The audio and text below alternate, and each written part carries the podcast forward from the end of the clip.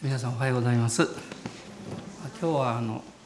約1年ぶりの商店者記念礼拝なんですけど、まあ、映像写真をずっとあの見ながら何かこう目頭が熱くなって、えー、まあ、いろんなお世話お世話になったなっていうこと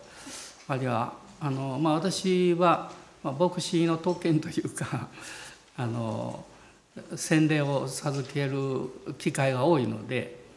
またあの時には天に召されなさる、まあ、直前あるいはその時にそこに立ち会わせていただくっていう、まあ、特権もあるんですねだからいろんなことを思い出すんですね、まあ、でもそういう中でイエス・キリストを信じるって本当にすごいことだなというふうに、まあ、改めて思っています。今日はあの一節だけ御言葉をまず読ませていただきます。でヨハネの福音書の3章の16節です。ヨハネの福音書の3章の16節神は実にその一人子をお与えになったほどに世を愛された。それは御子を信じる者が一人として滅びることなく永遠の命を持つためである。まあ、聖書の中で、えー、最も有名な、えー、御言葉と言われております。イエス様を信じる人は誰でも滅びることなく永遠の命を持つんですよとはっきりここに書かれているんですね。で今日のこの礼拝のメッセージのタイトルは「永遠の命を持つ」というタイトルでお話をしたいと思います。先週あの洗礼式をさせていただいて、まあ、岡本兄弟が88歳で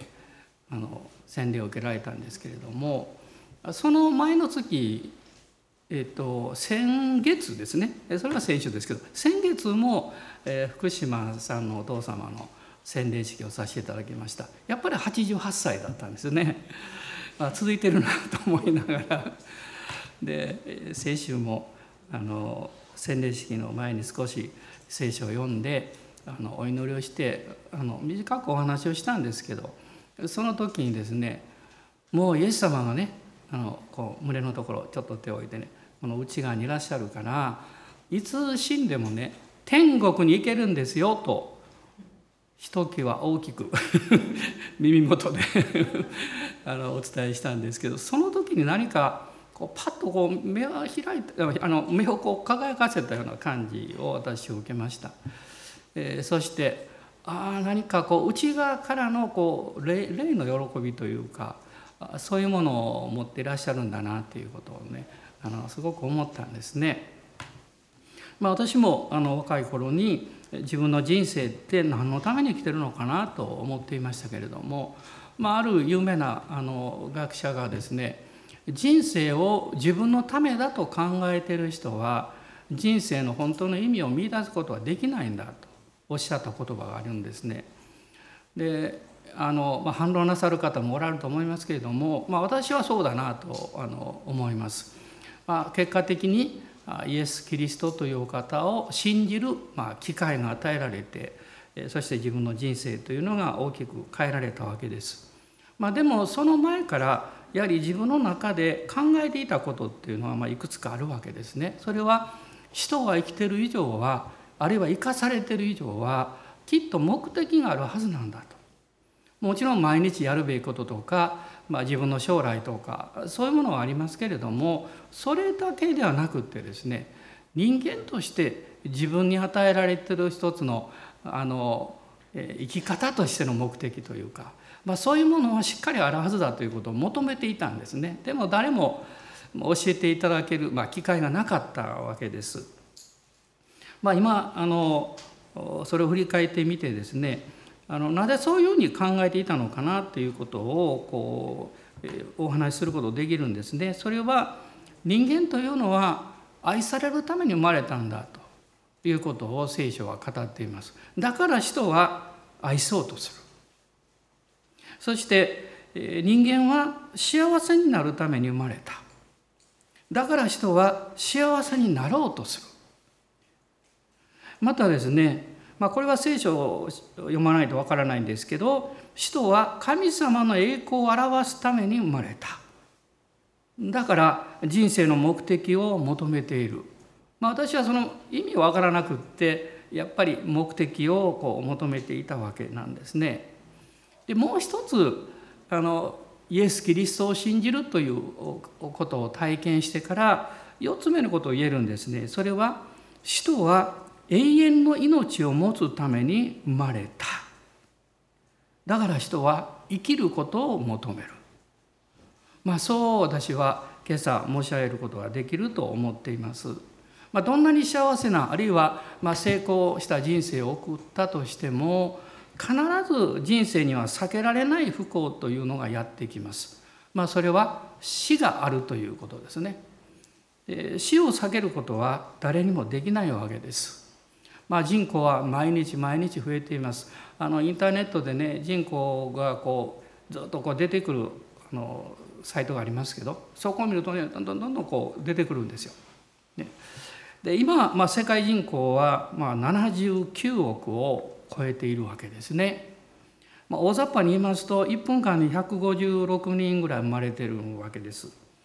であの1年でですねあの1億4,000万の人が、まあ、生まれてるんですけれどもしかしあの1年で約6,000万人の方が亡くなるんですね。だから人口としてはまあ8,000万ぐらいが毎年増えているということになるわけです。まあ、でも大事なのは数というよりも一人一人の人生だと思うんですね。でこの人間のこの平均寿命というのもあの、まあ、特に18世紀9世紀ぐらいから比べても随分伸びたんです。あの1800年の時にはですね人類の平均寿命というのは約30歳だったそうなんです。でどの国でもですねあの平均が40歳に満たなかったんだそうです。そしてまあ200年経ちましてあの今はもうそれをちょっと超えたんですけれどもあの2019年の、まあ、世界の平均寿命というのは72.6歳つまり200年ぐらいでですね寿命が2倍以上に増えたんですね。で今はまあ日本は20世紀に入って人生100年の時代というふうに言われていますね。あの男の人は81歳女性は87歳というこう平均寿命なんだそうですけどもアメリカのアルバート・アインシュタイン医科大学のこの研究グループによりますとですね世界の統計を分析して人間の限界寿命限界寿命というのは125歳であるというふうにしてるそうです。まあ、聖書はね、まあ、120歳ということを一つのこととして、まあ、神様がノアにね語られた記事があるんですけれども今までのあの世界で一番長く生きられた方、まあ、これは記録に残ってる方だけですからわからないんですけれども、まあ、実はフランスの女性でですねあのジャンヌ・カルマンという方が1997年に122歳で亡くなられたそうなんです。まあ、これがあの記録されている最高年齢なんです。しかし誰しもがそんなに長く生きるわけではないわけです。で、まあ、私はあのあまり考えたくなかったことがあるんですね。で今はよく考える今よくというか考えるようになりました。それは生きることと死ぬことその境目は何なんだろうと。つまりこれは死を迎える時ですね。いわゆる死のあの死というものの判定基準この生と死の境界線というのはどういうふうに分けられるんだろうかというこれはあの私だけ考えてるわけじゃなくってねこれはあの大きな課題でも今日あるんですね。で18世紀のこのヨーロッパではですねあの一つの恐怖が広がったそうなんです社会問題になったんですそれはあのあのまだ生きていたんだけど死んだと判定されて誤ってあの埋葬されてしまってですね、まあ、埋葬というかその直前だったと思うんですけど棺の中にでこう目を覚ましたんでしょうね。で そういうことが起こってもうもう人々の間にこう恐怖がこう広がったそうなんですね。まあ、それは当時のヨーロッパっていうのはこの死の判定というのは、まあ、心臓と呼吸の停止というのを死の判定基準にしたんですけど今日のような心電図とか聴診器なんかなかったですからだからあの正確なこう判定ができなかったんですね、まあ、それが問題だったようです。で19世紀に入りまして聴診器が発明されましたあの子供の頃皆さん遊んだことないですがおもちゃの聴診器こうしてねでそれによってかなりま正確にそれが判断できるようになったんですけれども、まあ、心臓と呼吸の停止を確認する方法が改善されてですねあの20世紀の初頭までは心臓と呼吸の停止を死の判定基準としていたんですね。しかしそれからもっとこう進みましてですねあの現在ではあの死亡判定基準というのはこの、まあ、死の3つの3兆候というのがあるんだそうですけども、まあ、一つは心拍の停止、まあ、心臓機能の停止それから呼吸の停止、まあ、肺機能の停止それからあの、えーと、瞳孔反応目の瞳孔ですねの消失いわゆる脳機能の,、まあ、あの死ということ。でこの死の三兆候もがですね一定期間続くことが確認された時に医師は死を判定するということになってるんだそうですね。しかしこの死の三兆候というのもあの確実なものではない科学的に定義できないんですね。それで日本の法律では死後に蘇生する可能性が全くないことを確認する意味で死の判定後24時間以内に埋葬とか火葬してはいけないという、まあ、こういう法律になってるんです。まあ、ただあの感染症とかそういう場合はまあ例外なんだそうですけどもで現代はですねもう一つの判定基準が出てきております。まあ、皆さんご存知のようにこの脳死という定義なんですね。で脳死っていうのは、まあ、自発的な呼吸とか意識がなく脳の機能が失われて回復の見込みがない状態のことなんだそうです。で脳が急激に機能を失い生命維持の要である脳幹の機能が停止していることでも体の細胞はまだ生きてるんですよねある部分はですね、まあ、これは臓器移植ということが起こってきてこの脳死ということが、まあ、一つの基準にもなってるようなんです。まあ、先日、まあ、私はもうちょっと興味を持って、えー、ある、まあ、あの本を読んでおりました。あの有名なねあの養老孟司というまあ博士がいらっしゃいますね彼は医学博士で同時にあの解剖学者ですけどもその文章の中でこういうことが書いてました「科学では誰も同意することを重視しますが死は人によって意見が異なります」と。だからみんなが同じような基準で同意できないとそのため生死の境死の瞬間は科学的に定義できないのですと彼ははっきり書いています。で生死にはいわゆる生きること死ぬことには境がないんだというんですね厳密にですねこれは難しいんだそうです。あのそれじゃ死というものを私たちはどういうふうにこう見つめるんだろうかっていうことがあるんですけれどもまあ多分この先生だったと思いますけども興味深いあの、えー、言葉がありました。それは死というのはですね自分を観察できなくなることだと。確かにそうですね。あの人は死ぬともう自分に構うことはできないし自分のことを気にする必要もありません、ね、でもその観察できないっていうのはまあプラス面もあるかも分かりませんけれどももうマイナス面もたくさんあるわけですね。でまあ人間はなぜ死を恐れるのか、まあ、皆さんも身近な方の死と出会ったその年齢というかそれはいろいろ違うかとは思いますね。まあ、特にあの自分の人生に影響を与えるようなことですねそれは違うと思いますよね。まあ、このあのさっき申し上げた方はですね何か子どもの頃に、えーと、お父さんが亡くなったんですかねその亡くなる前にねあの家族がみんな来てねもうもう危ないからね「さよなら」って言いなさいって彼は言えなかったんだそうです。ずっと言えなかった。まあ、それがですねもうすごくこう心の傷というか痛みというかあの長く続いたんだっていうことをこの本に書いてらっしゃいました。まあ、私たちも、まあ、特に親族、ねまあ、自分の愛するまた友達とかその死に直面する時になぜ人は死ななきゃいけないんだろう？ということは生きるってどういうことなんだろう？って考えざるを得ないわけです。まあ、私は中学1年生の時にあの、まあ、私は一人っ子ですからあの弟のように思っていた小学校の近所の男の子が一晩で事故で亡くなりましたトラックから落ちたんですねでもう頭を打って即死だったんです。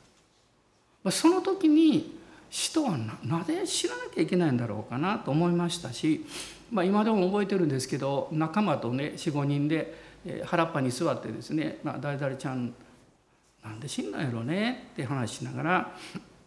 何かこうこうちょっと不安というか恐れというか、まあ、そういうものをこう自分の中に感じたことを覚えているんですね。人が死を恐れるこの4つの理由が少なくとも4つあるんです。一つは死後の世界がわからない。私たちは聖書を通しイエス様を信じて分かるんですよ分かってるんです。でも普通分からないんですね。だからまさか死というものがこの明確に天国への通過点なんだっていうことを、まあ、聞く機会もないしですね聞いてもなかなか受け止められないんじゃないかなと思います。私はそれを信じていますよ今は。2つ目はですねあの死後の裁きというものを本能的に人間は知っている。なぜなら心の中に良心があるからですね。良心は自分の人生を判断しそして絶えず魂に語りかけます。ね、真面目に生きるんですよってちゃんと生きるんですよということを語りかけます。まあ、私も実際ですね自分の人生の生きる意味がわからないんだったら好きなように生きたらいいんじゃないかなと思ったことがあります。まあ、特に中高生の時代そうでしたね。でもしそうだったら、まあ、真面目に一生懸命生きるよりも、まあ、楽しく好きなことをして生きた方がいいんじゃないだろうかっていずれ死ぬんだからみたいなね考え方なんです。でもそういうふうな考え方はどうしても心の深いところでは納得できなかったんですね。まあ、そうじゃないはずだと。えー、もしそうだったら、まあ、自分の人生には意味がなくなるわけですからそんなはずはないというものをずっと思っていました。でも同時に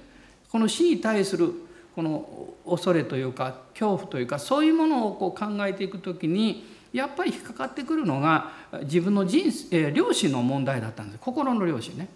心の良心ですね。私はやっぱり良い良い人間じゃないなっていうのを感じていた。で確かにあの、ね、もしですねあの死後のに何もなかったら世の中不公平だというふうにも見ましたしあの人生ってあの、まあ、得をする人と損をする人があるのかみたいなねそういうふうにあの考えていたこともあるんですね。でも聖書は死後神の前における裁きがあるということを言っています。人は一度死ぬことと死んだ後裁きを受けることが定まっている。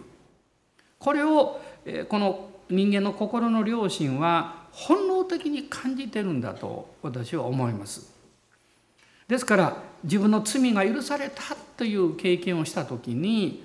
非常に深いこの平安を同時に持つことができるわけです。まあ、それから3つ目はですねあの死を迎える際のあの、まあ、苦しみとか痛みというものを考えた時に、まあ、現実にそういうことがありますから、まあ、避けたいというねそういう思いもあるわけです。そして4つ目はこれはですねあの死という得体の知れない恐怖心を自分は何か持っている、まあ、聖書はそれは悪魔が与えてるんだと言ってるんです。イエス様が十字架にかかって死に葬られ3日目に復活した。そのことを通してこのヘブル人の手紙を見ますとですねあのイエス様によって、えー、この死が滅ぼされこの悪魔がですねあの敗者になったんだと。やがて彼は地獄に、えー、放り込まれるんだっていうことが黙示録の中にも出ているわけです。まあ、そういうふうにそれじゃ考えると、まあ、聖書はこの人が死ぬということをどう語っているのかこれは聖書が語っていることですよ。だから皆さんがもしあの他のあの書物や考え方や宗教を持っておられるならば違うかも分かりませんけどもでもこの聖書はですねあの3つのことをはっきり語っています。それは死というのは人間が作り主である創造者である神様から離れた結果である。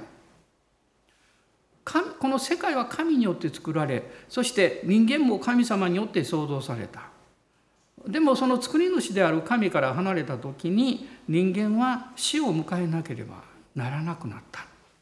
まああの御言葉にもそれはたくさん出てくるんですけれどもあのローマ人への手紙の6章の23節にはですね罪の報酬は死ですと。しかし神の賜物は私たちの主イエス・キリストにある永遠の命ですと書かれています。そして興味深いのは罪は罪の熟した結果である。あの聖書を開かれる方はヤコブの手紙の一章の15節を見ていただきたいと思います。ヤコブの手紙の一章の15節です。ここにはこう書かれています。そして欲がはらんで罪を生み、罪が熟して死を生みます。私はこの御言葉を読んだ時にあの柿の木にね昔はそのまま残されていた柿の実が残っていた柿の木となくなってる木と両方ありましたね。で実がなくなってる方は甘柿です実が残っていた方は渋柿の方ですねまあ今は渋柿も使いますのでね取ってしまいますけれども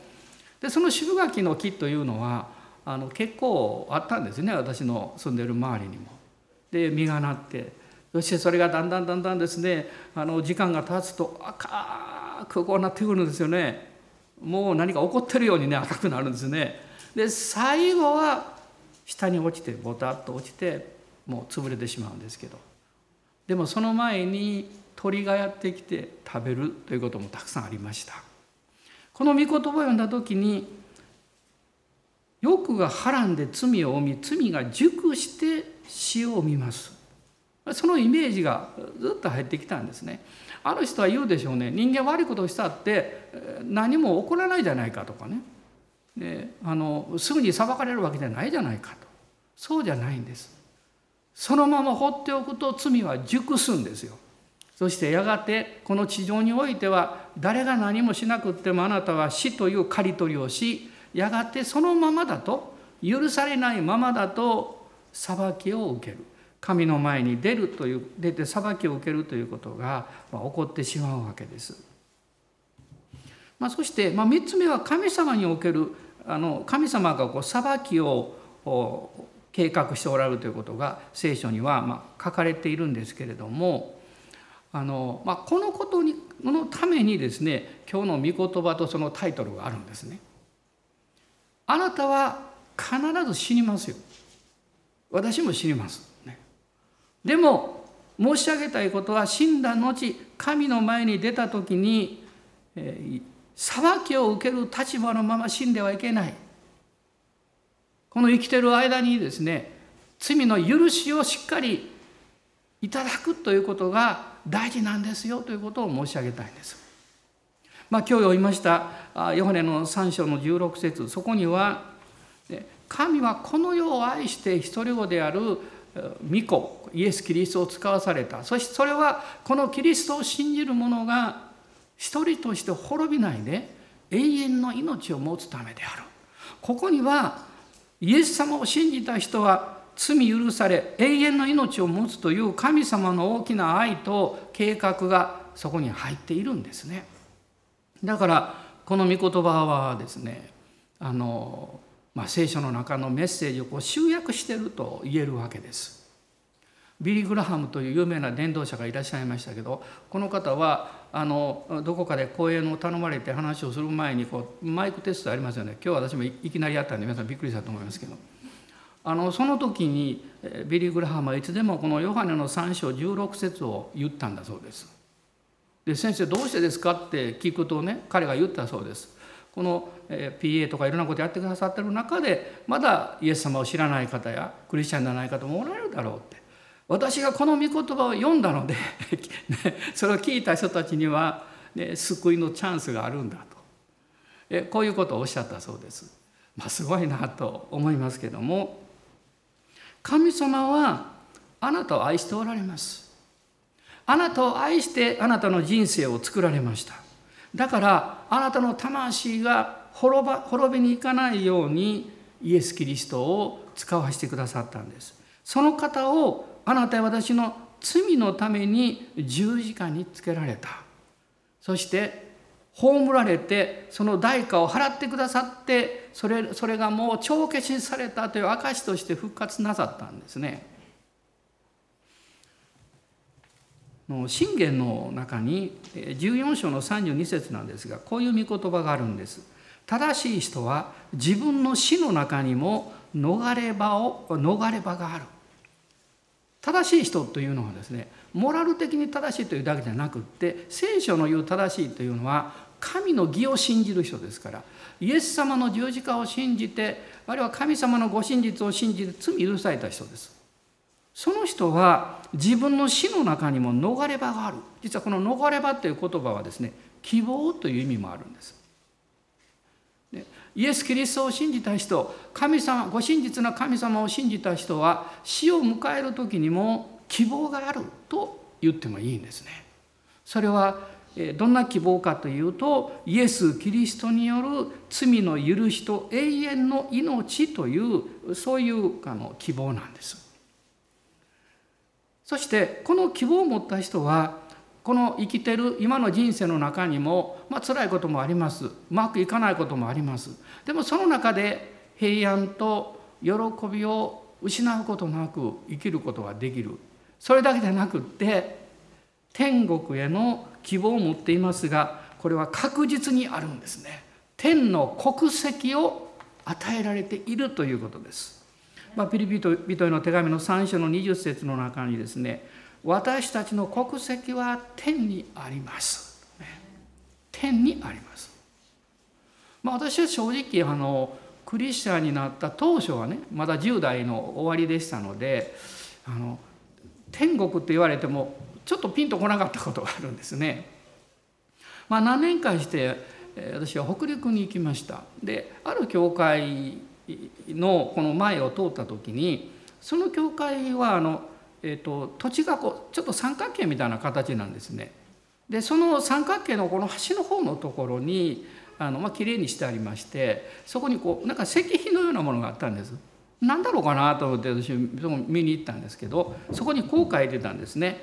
私たちの国籍は天にあります。で私はその時何というかこう一つのこうショッキングなこと気持ちになったんです。というのはねあの天国のことがここに保証されていることが書かれているそれが道端にあるんですよ。あのちょうどいろんな人が通ったり歩いたりするそのすぐ横にねそれがあるんですおお墓じゃもちろんないですよね。でその時にですねはっと気がついたんですね。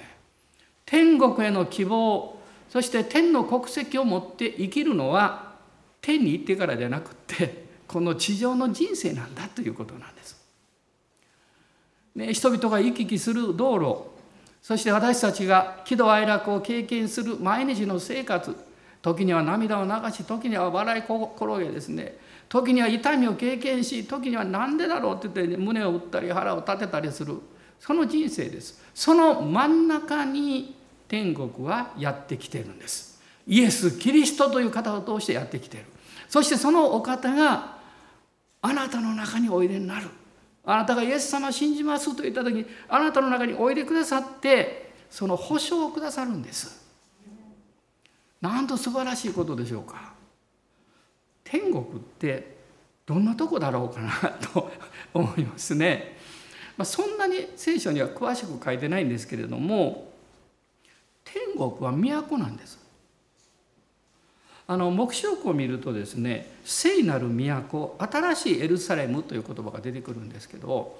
実は天の御国というのは都なんですね。そこには住民がいるわけです。その住民の一人にあなたがなるわけです、ね、仲間がいるわけです。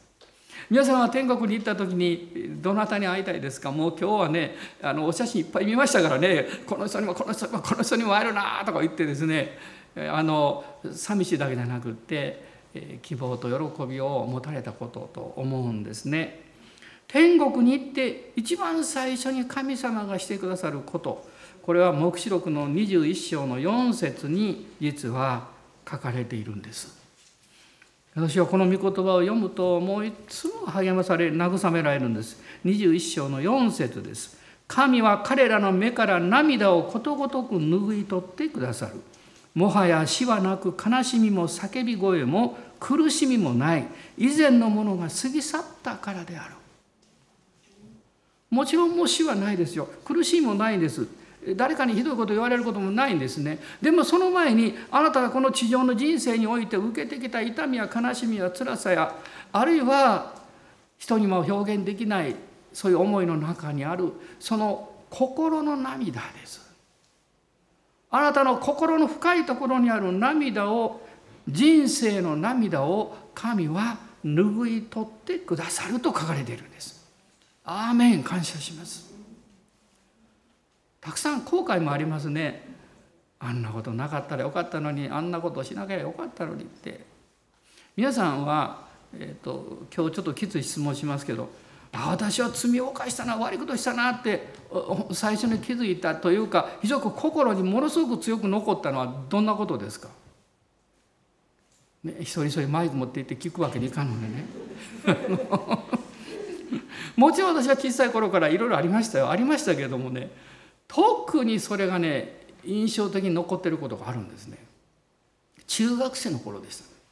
まだ教会にはあの全然行ったこともなかったんですけどある時友達の家に行ったんですよ。で夜ねあの遊びに行ったんですね。家にね。一緒に勉強するという口実で行くんですけどいつもね。で半分勉強して半分漫画読んだりいろいろやってるんですけどその時友達が私にこう言うんです「おちょっと出かけるぞ」って言うから「どこ行くの?」って言ったら彼ね中学生なのにね家にあったあのバイクを乗ってたんです。勝手に無免許でね。でねもう一人の友達を呼んでですねこれからねちょっとあの出かけるんだって。どこまで行くのかっていうとですねまあ今は仙北ニュータウンです。そっちの方向なんです。その山のみかん畑に行くって言ったもう分かるでしょ何しに行くか。えしえ？ってこんな夜みかん畑に行くの？って言って前どうする？って言うから一人待ってのも嫌やしね一緒に行くわとか言って 行ったんですね。で懐中電灯を持ってですねこうみかん畑行きましてですね。なんかあの大きなみかんまあのいやグリーンでしたからね。なんかありましたね。でこれねちょっと取るよって言って。でお前も取れよって言われてどうしようかなと思ったんですけどね。このじっとまあ懐中電灯照らしてみるとねうんちょっと取ってみようかなという気になってですね。このみかんをこう握ってねぐっとひねったの。ブチって言って取れたの。その時にものすごい心の中にねこう矢が刺さったような経験したんですね。ああ悪いことしたなって。でもしばらくしたらねもう一個取ろうかなって。今振り返ってみるとね良心というのは鈍っていくんですね。感覚が。あの罪を重ねるとねどんどんどんどん鈍っていくんです。あこのくらいだったらいいだろうって。でどんどんどんどん罪を重ねていくんですね。まあ、私はあの犯罪っていうのはそういうふうにして助長されていくんだなっていうことをねものすごく感じました。と言いながら23個取って帰っていったんですけども、私も悪いことしたんですけど。でもあのそういうことをこう考えた時にそんなままで天国に入れるわけないだろうってこう思うわけですよ。ねでも感謝のことにイエス様を信じて自分の罪を悔い改めて「神様ごめんなさい。私の人生はもう本当に悪いところだらけでした」イエス様の十字架の地で私を清めてください。許してください、ね、まあ涙を流して祈りましたけど、まあ、その時に不思議に不思議なことが起こりました。それは信仰が来たんですね。許された。そしてイエス・キリストによって永遠の命が与えられた。という信仰が来たんです。なぜ来たかというとそれは自分でそう考えたからじゃないんです。聖書の御言葉を信じた時に聖霊なる神が私の霊の中に宿られたんです。皆さんこのことを覚えてください。あなたが自分で信じても自分で忘れるんです。自分でいろいろ理屈こねてですね穴やめたっていうことはできるんです。しかしイエス・キリストを信じた時にどんなに小さな声でもね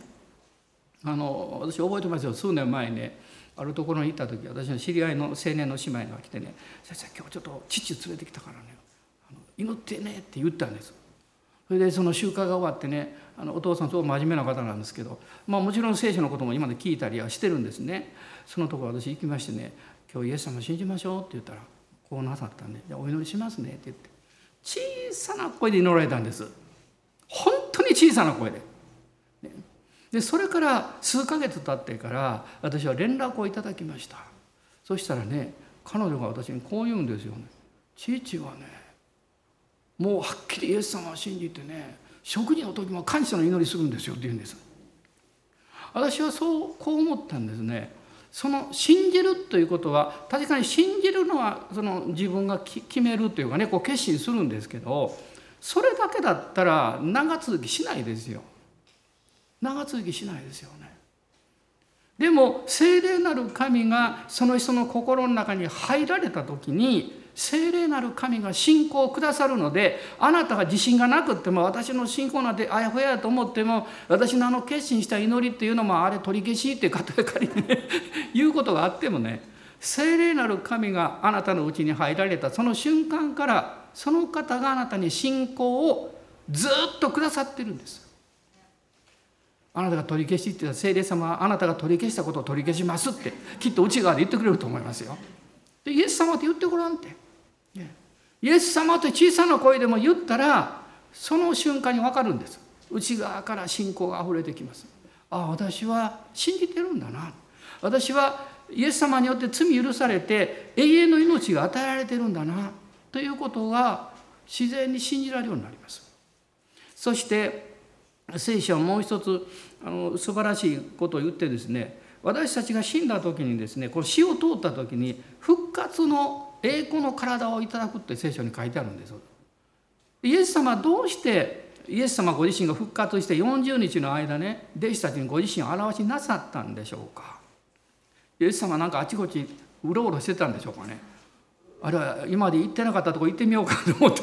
そんな訪問してたんでしょうか？そんなんじゃないですよ。死んでもあなた方は永遠の命を持ってるからこのような栄光の体を与えられるんですよということをはっきりお示しくださったんですよ。1日だったらあれ幻だったかもしれんと思うかもしれません1週間だったら忘れるかもしれない。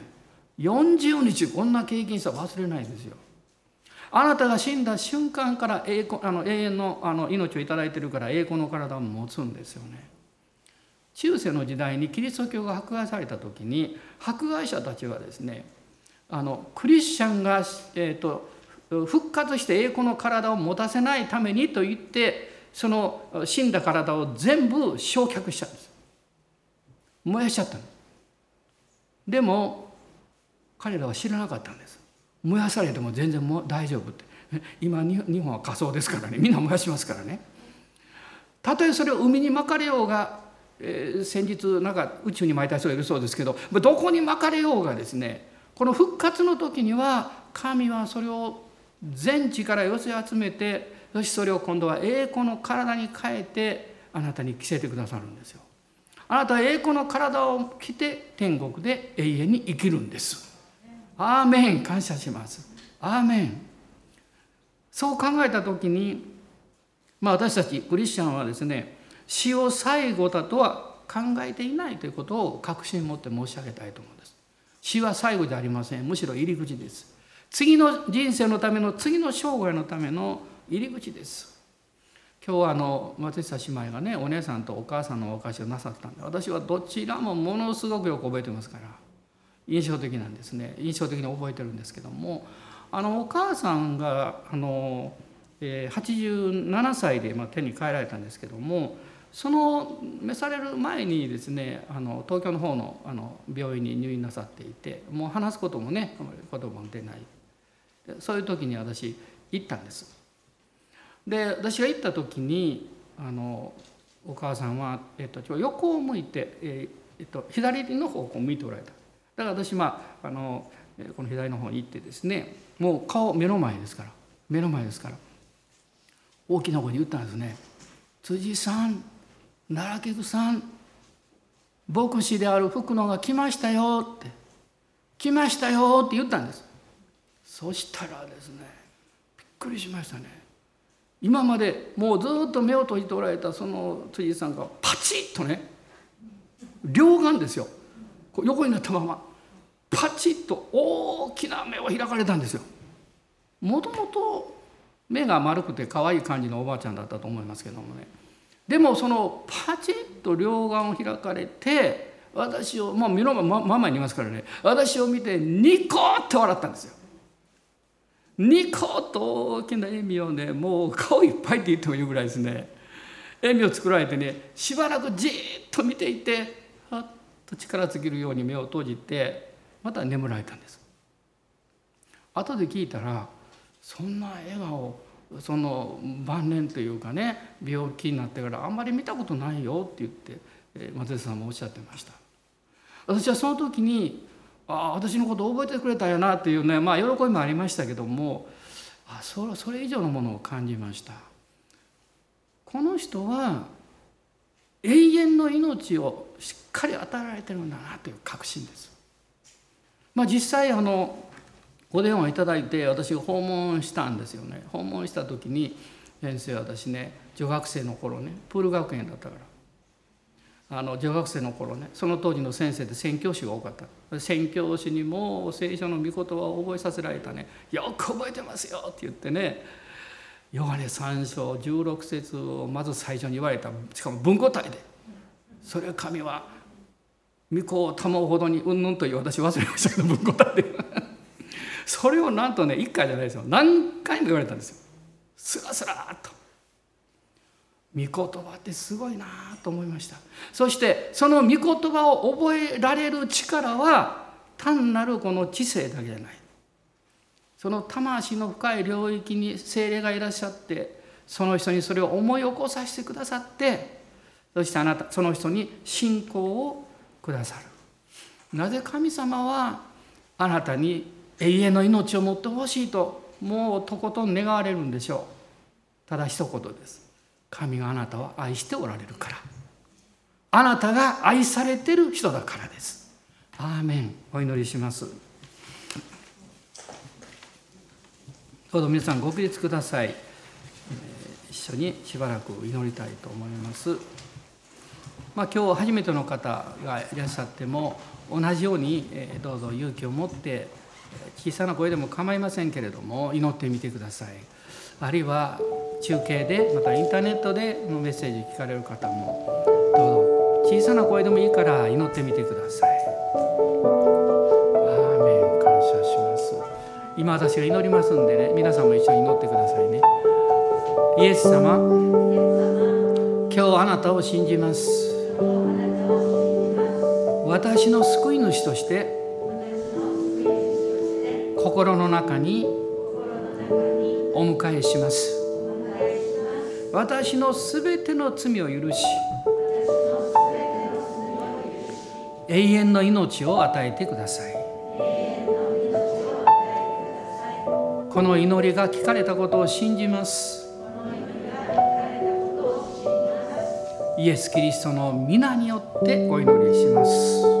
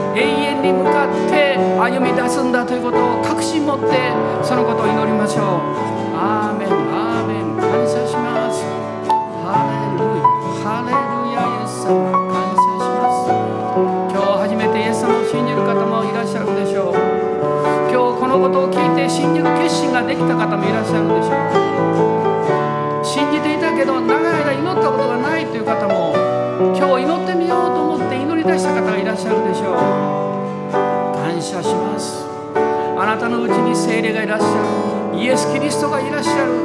そしてあなたの人生を今週も一歩一歩導いてくださっています。アーメン。感謝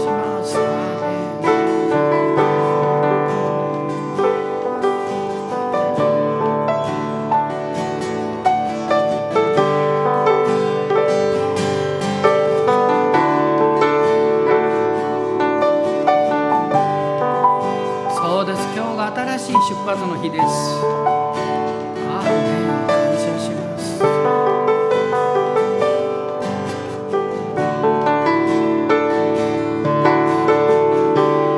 もう後悔するよりも信じましょう。誰でもキリストにあるならばその人は新しく作られたものですと聖書は言っています。もう古きものは過ぎ去ったんです。新しくなりました。